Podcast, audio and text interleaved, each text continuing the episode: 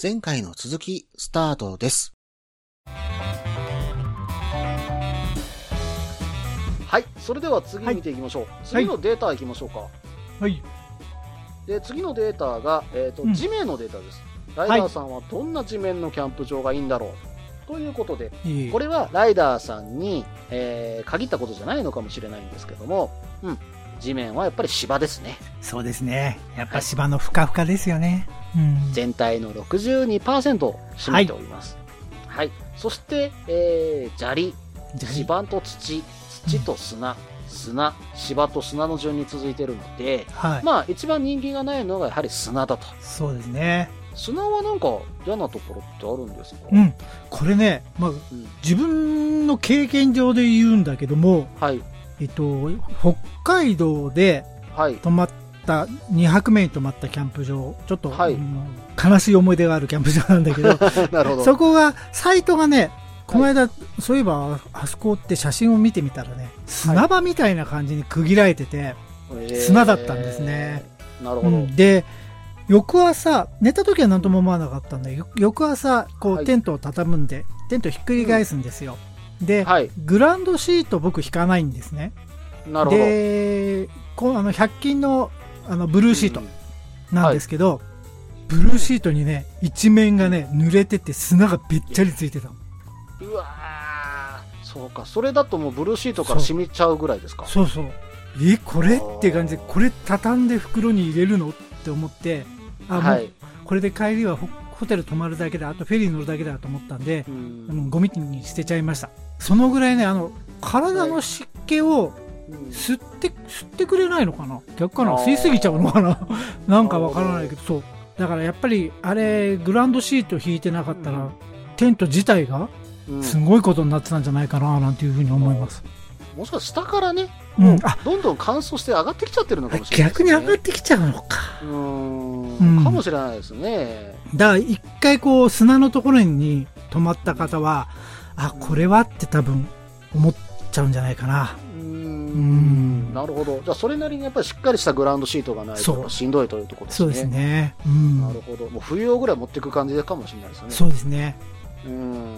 なるほど。まあ、砂の嫌なところもね、なんかそれでよく分かった気がし ます。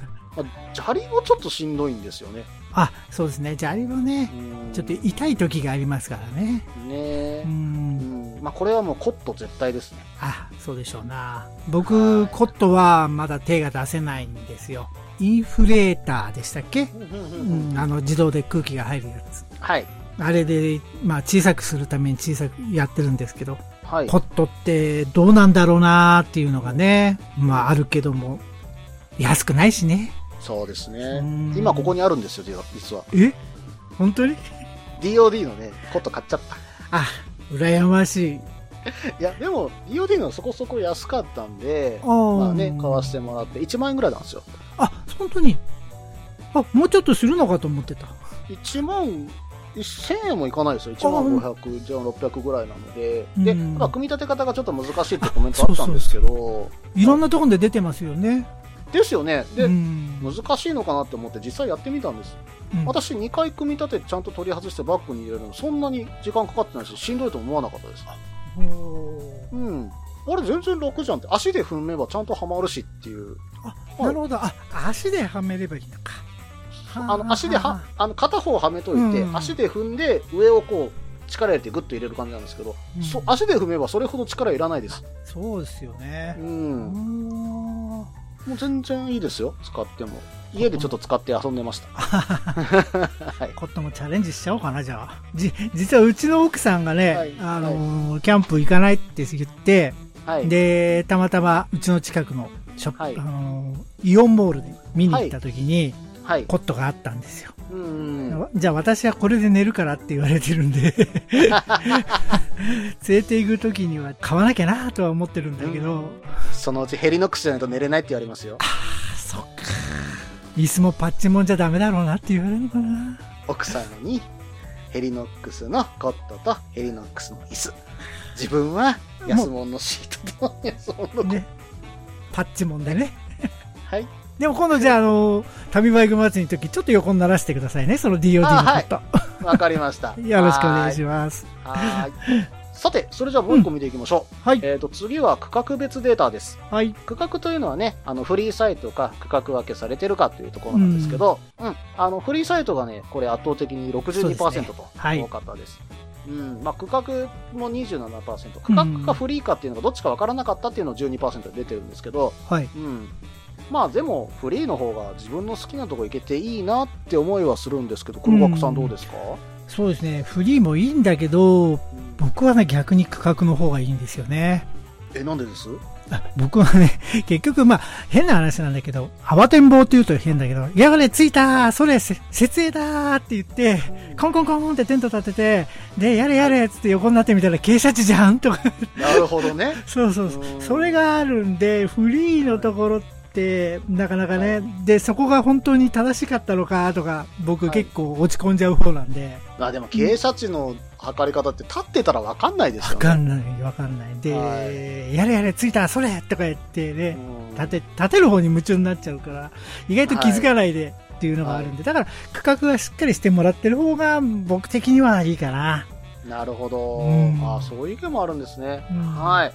わかりました。私も価格は価格でありだし、フリーサイトはフリーサイトでいいところあると思うので、これはどっちつかずかなっていうのが私もうんイメージであります。はい。それでは次いきますね。はい。ロケーションの件数ですよ。はい。これは意外とばらけませんでした。そうでしたね。うんんロケーション、まあ、どういうものかというと芝生、海辺、川辺、林間、湖畔そして高原というところでね分かれてちょっと私の方で入れてみたんですけども、だいたいまあ1位が芝生で23%、他がまあ19から15%はい。で、えー高原がちょっとねあのキャンプ場としてはおそらく少ないんだろうということでうん1票しかなかったので、まあ、4%というようなところになっております、はいまあ、なのでまあまあこれは行きたいところに行ってる感じそのライダーさんが好きなところに行ってるような感じですかね。うん。うんはい、はいな。ので、まあ、データとしてはあまり面白くないかなとうん、ちょっと思ってます。はいあ次に、はい、バイクの乗り入れの可否。はい。そこですね。う。うんん。でも、これ、意外だと思うのが、バイク乗り入れ可の方がいいって言ってるのがうん65%なわけです。そうですね。乗り入れ不可のでもいいって言ってるのが、何気に35%ぐらいあるわけそうそうそうそう。3分の1はね。別に構わないっていうことですうよね。ん。うん。まあ、乗り入れで横にある方が、僕私としてはバイクがね、うん。なんか近くにある方が盗まれないとかね、そうそうそう。いたずらされないとかねそう。そうそう安心感あるなっていうイメージはあったんだけど、何か他の理由ってあるんですかね、これ。うん。僕今までそばにしかバイク置いてないから、これはわからないけど、うん。やっぱり、止めるのに安心、止める場所なのかな。さっきも言ったけど、あ、はい芝生のところもそうか。うんあのーちゃんとね、スタンドのところに板引かなきゃダメだとか、そういうのも考えなきゃいけないとか、ううんん、傾斜地だったらそれこそ止めらんないぞっていう、そういう心配もしないでいいっていうのも、そういうのももしかしたらあるのかな。あーなるほど、うん。まあ、もしくは近くにバイクを置いてね、もし倒れてきたらそれ怖いですよね。ああ、確かに怖いですよね。うんうん自分のテントの方に向けて倒せたらめちゃめちゃ怖いですよ ね。ね、は寝いて、る最中でドンってきたら ね、うわーってなるわけで しょ。ねはい、えはーいと比較データとしては実はもう一つ作らせていただいております、えーシートの4番見てくださいはい、はい、これはねライダーの利用料金、まあ、今回そのキャンプ場の利用料金がどんなものか、うん1泊プラスバイクの駐車料金うんで一応入れてみました、はい、うんまあ、最安値で入れてますので、えーそれをちょっと比較して平均値等を出していますはい、はい、でそうするとまず全部全体の平均値っていうのがうん。うん、879円になったんですね。これはね、びっくりですね。1000円切っちゃう。うん、安いよねと思ったんですうよ。うんん。ただこれは無料のキャンプ場がいくつか入っているので、ちょっとそのデータは信用性がないなと。うん、いくらならライダーは払うんだと はい、いうような、まあ、いやらしいデータですけども、そういうところで無料のキャンプ場を覗いてみました。はい、そうすると平均は1270円まで跳ね上がるんですよ。そうですね。うん。まあ、それでも高くはないですよね。うん、高くない。決して高くないと思います。でもね、ちょっとまあ、久保キャンプ場のお値段がね、この値段で止まったことは僕ないんで、ちなみに久保キャンプ場、今データ集計してみましょう。いくらで泊まったことありますバイクで僕はね、えーと、バイクで、 2800円ぐらいだったかな。 1800円ちょっと今入れてみましょう、はい。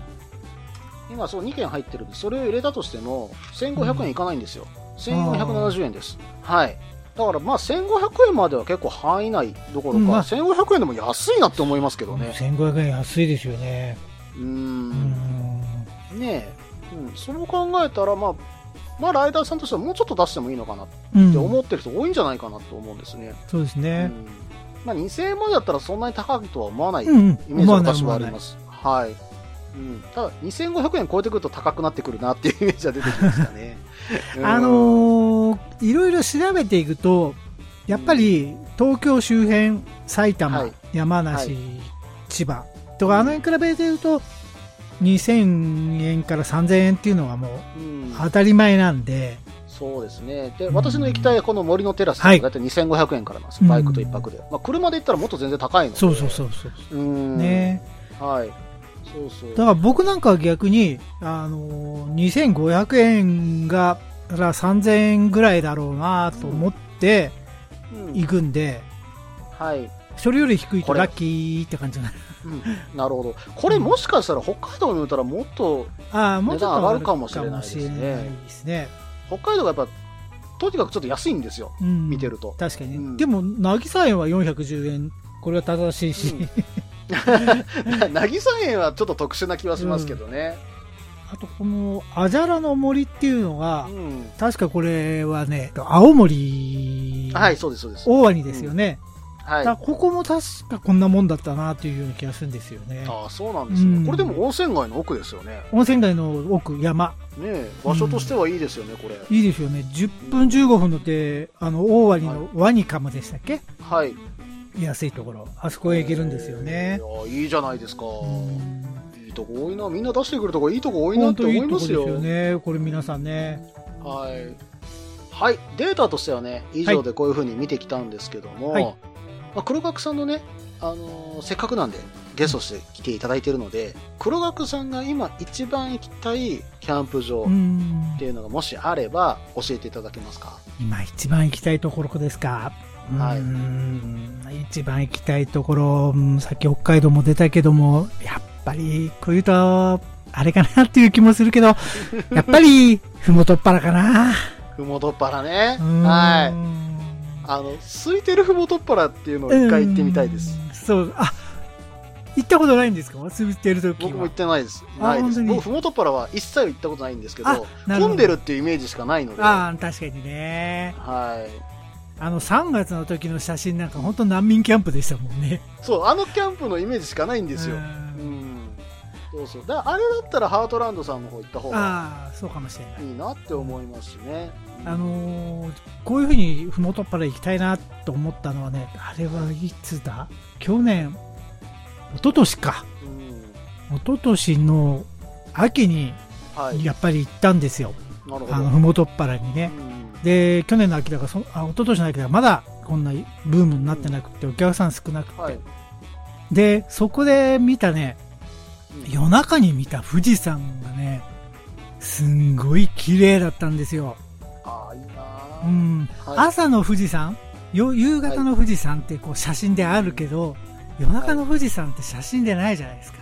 うん、ないですね。うん星空の下で、わーってシルエットで富士山が浮かんで、はいうわー、すごいなー富士山って、っていうふうに思った。はい。それがあるせいは、もう一回あれ見たいなーっていうのがね、やっぱ、うん、それでふもとっぱら行きたいっていうのがあるのかな僕もあの夜中の富士山は何度か見てるんですけど、まあ、うん一体山梨にね、住んでたことがあったんで、あはりますけど、あの壮大さというか、うん、なんだろう、心にこう、刺さるい。そうです山ってね。あないですよ。霊峰富士山ですからね。そうですよ本当にね。ね。うん。また見に行きたいなと思います。は本い当に。はい。か、ふもとっぱらか、僕も行きたいな、ふもとっぱらは。じゃあ、行きましょうか 行きましょうか、どこかで行きましょう、必ず。ねはい。ということでね、ここまでいろいろとはキャンプのね、あの、キャンプ場のまとめを見てきましたけども、今回こうやって喋ってみて、黒岳さんいかがでしたかあの、いろいろね、キャンプ場、まあ、あの、高黒さんが集めていただいたデータでね、えー、ああ、こういうとこがあるんだっていうのがね、勉強になりました。で、その、あとね、お値段の方が実は知りたいっていうと変だけど、はい皆さん、安いところを探してるんだなっていうのがあってね。そうですね。比較的安めなところが多い気はします。はい。うん。だから勉強になりましたね、はこういう点では。ああ、何もこう、Google なんかでキャンプ場おすすめなんて出てるようなところよりも、こういうキャンプ場を探すっていうのもきっと面白いんだろうなっていうようなそう気がでしすてね。。いや、実はですね、あの、これを集めた時に、あの、DM で裏から言われたことが一つあって、私の番組とか、まあ、ポッドキャストで他のところで話しちゃうと、混むから言いたくないところが何箇所かあるって言われたんですあよ。うあ、ん。なるほど。それはね、別途教えてもらえればいいなとはもうちょっと思ってるんですけど、うん。まあ、すあの言ってくれた方はぜひ私に後で DM ください。よろしくお願いします。そうですね。それは別途私もあの放送しませんのでお願いいたします。これは黒学さんにもお願いしますっていうところですよね。はい、了解です。うーん、そうですね。僕はあの逆に泊まるとこがいつも決まってるんで、実はタククロさんのこのアンケート答えられなかったんです。あ、そうなんですね。多うん分、そう、多分重なるだろうなうんって予想した。いちょっとそうしたら実は重なって ないんで、ああ、出せばよかったっていうのがはい、ね、本当はあるんですけど、それどこですかえっ、とね、大間崎。大まさきへ大間崎ね、はいあそこの大間崎テントサイト。え。あそこは良かった。え、どこですか大まさきって。え、青森の青森の大間でてっすかぺん。ああ、はいはいはいはい。あどんなとこですかそこあのね、本当に狭い大間崎の、あのはいマグロを売っているお店のところにある公園みたいなところなんですけど、へえ、そのとこにあるんですかうん。で、無料だし、はい。でも、水あの炊事場はちゃんとしてて、トイレなんかも、その、町の人が綺麗にしてて、とっても綺麗。へえ。で、たまたま行ったのが8月の終わりで、はい。で、やっぱりライダーさんで、はい。な7月は北海道に行って8月は大間にいるんだって言はっい。て、お店で、えーアルバイトしながらはい。暮らしてるおじさん、うんうんうん。 60代かなっていうおじさんがいてはい。その人が、はい。あのー僕みまだその時はテント建てるのも慣れてなかったから、はい。テント建てるのがなんつったら「おお手伝ってやるよ」とか言ってね立ててくれてね、はい。うん、見晴らしは当然いいはいし、うん風も強いんだけどたまたまそういう日は風強くなかった、うへん、すごくねえ。はい。自然でいいキャンプ場でした。ああ、そうですか。今ね、ググって見てみました。はい。こあれですね、ちょっと周りが、なんだろう、お店だらけの真ん中にテントサイトがあるんですね。そうそうそうへえ。だから、う変、そこで、えん、ー食べに行く。マグロ、うんうんう。うんん。で、大間のマグロを食べて飲んで、はいで、戻ってくるっていうのができる。これ普通に飲みに行って、帰ってきて寝るだけってもできるわけじゃないですか。でそうそうそう、そう行きます、行きます。うん。すごいな。うんこれ、いいとこじゃないですか。いいとこでしたよ。はい。えーたでだもね、し欠点、はい。欠点は、はあの、フェリーが、い。はい。あの、朝6時ぐらいからフェリーに乗るんで、は6い時ぐらいにはもう皆さん撤収するんで、バイクの音が響くっていうの。 なるほど。他で行っちゃうんですね。そうですね。ほなるほどあの、あそこの大間から函館のフェリーに乗るんで、ああ、なるほど。だから夜もね遅くに来る人もいましたね、ああ、そうですか。うん、夜ギリギリに着いて泊まって朝早く出ていくっていう人ああ、仮眠取っていくわけですね。そうそうそうなるほど。でラジオがねうあの本州のラジオじゃなくて北海道のラジオが聞けん。 なるほど ね。なかなかこう思考が違ったようなテント、る、うんキャンプになりそうです、だね。から、はいたまたま8月に行ったんだけどラジオ局が全部日ハム戦だったあ、なるほど。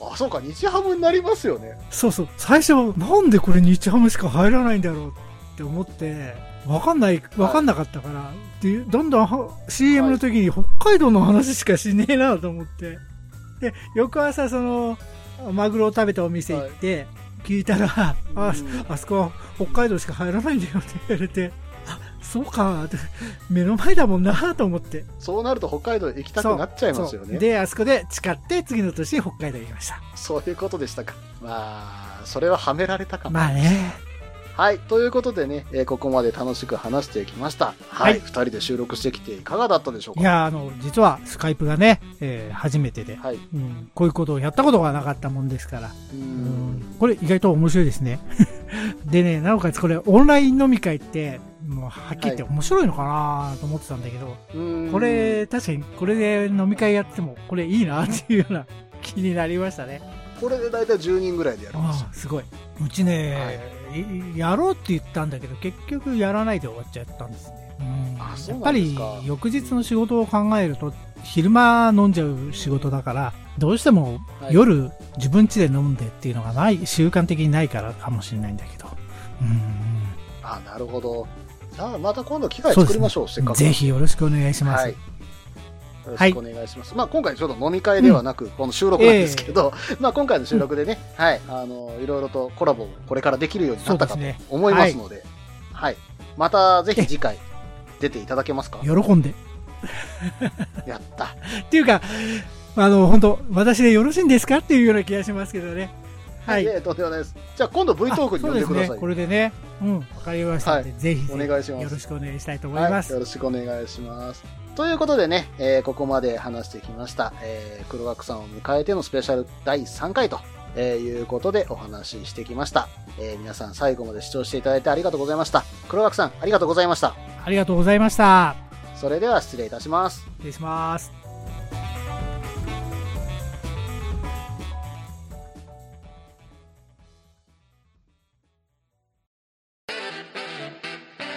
ツーリングスポットデータベース番組バイクノンは、この番組は皆さんから教えていただいたバイクにまつわるツーリングスポットやグルメ、イベントなどを紹介する番組です。そのスポットを Google マップでも共有しています。ポッドキャストにて月2回程度放送中。皆さん聞いてくださいね。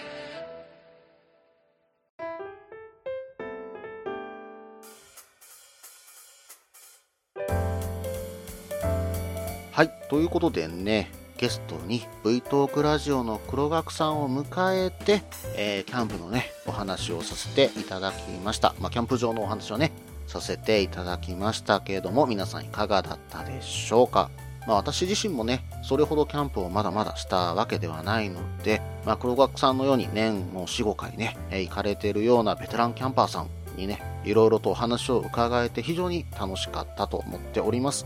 今年はね、どこかでね、行きたいところではあるんですが、まあ夏過ぎてからかな。まあ10月、11月ぐらいにね、えー行こうかなとは思っています。まあその時はね、どなたか誘っていただけたらと思いますので、どうぞよろしくお願いいたします。この番組では皆さんからのメールを募集しています。ツーリングスポット紹介のコーナーではおすすめのスポット、穴場のスポット、自分しかいないけど自分が好きなスポット、自分じゃいけないけど良さそうなスポットを教えてください。また、イベント紹介のコーナー、ツーリングアイテムのコーナー、ツーリングトラブルのコーナー、温かいお便りも待っています。できる限りご紹介させていただきます。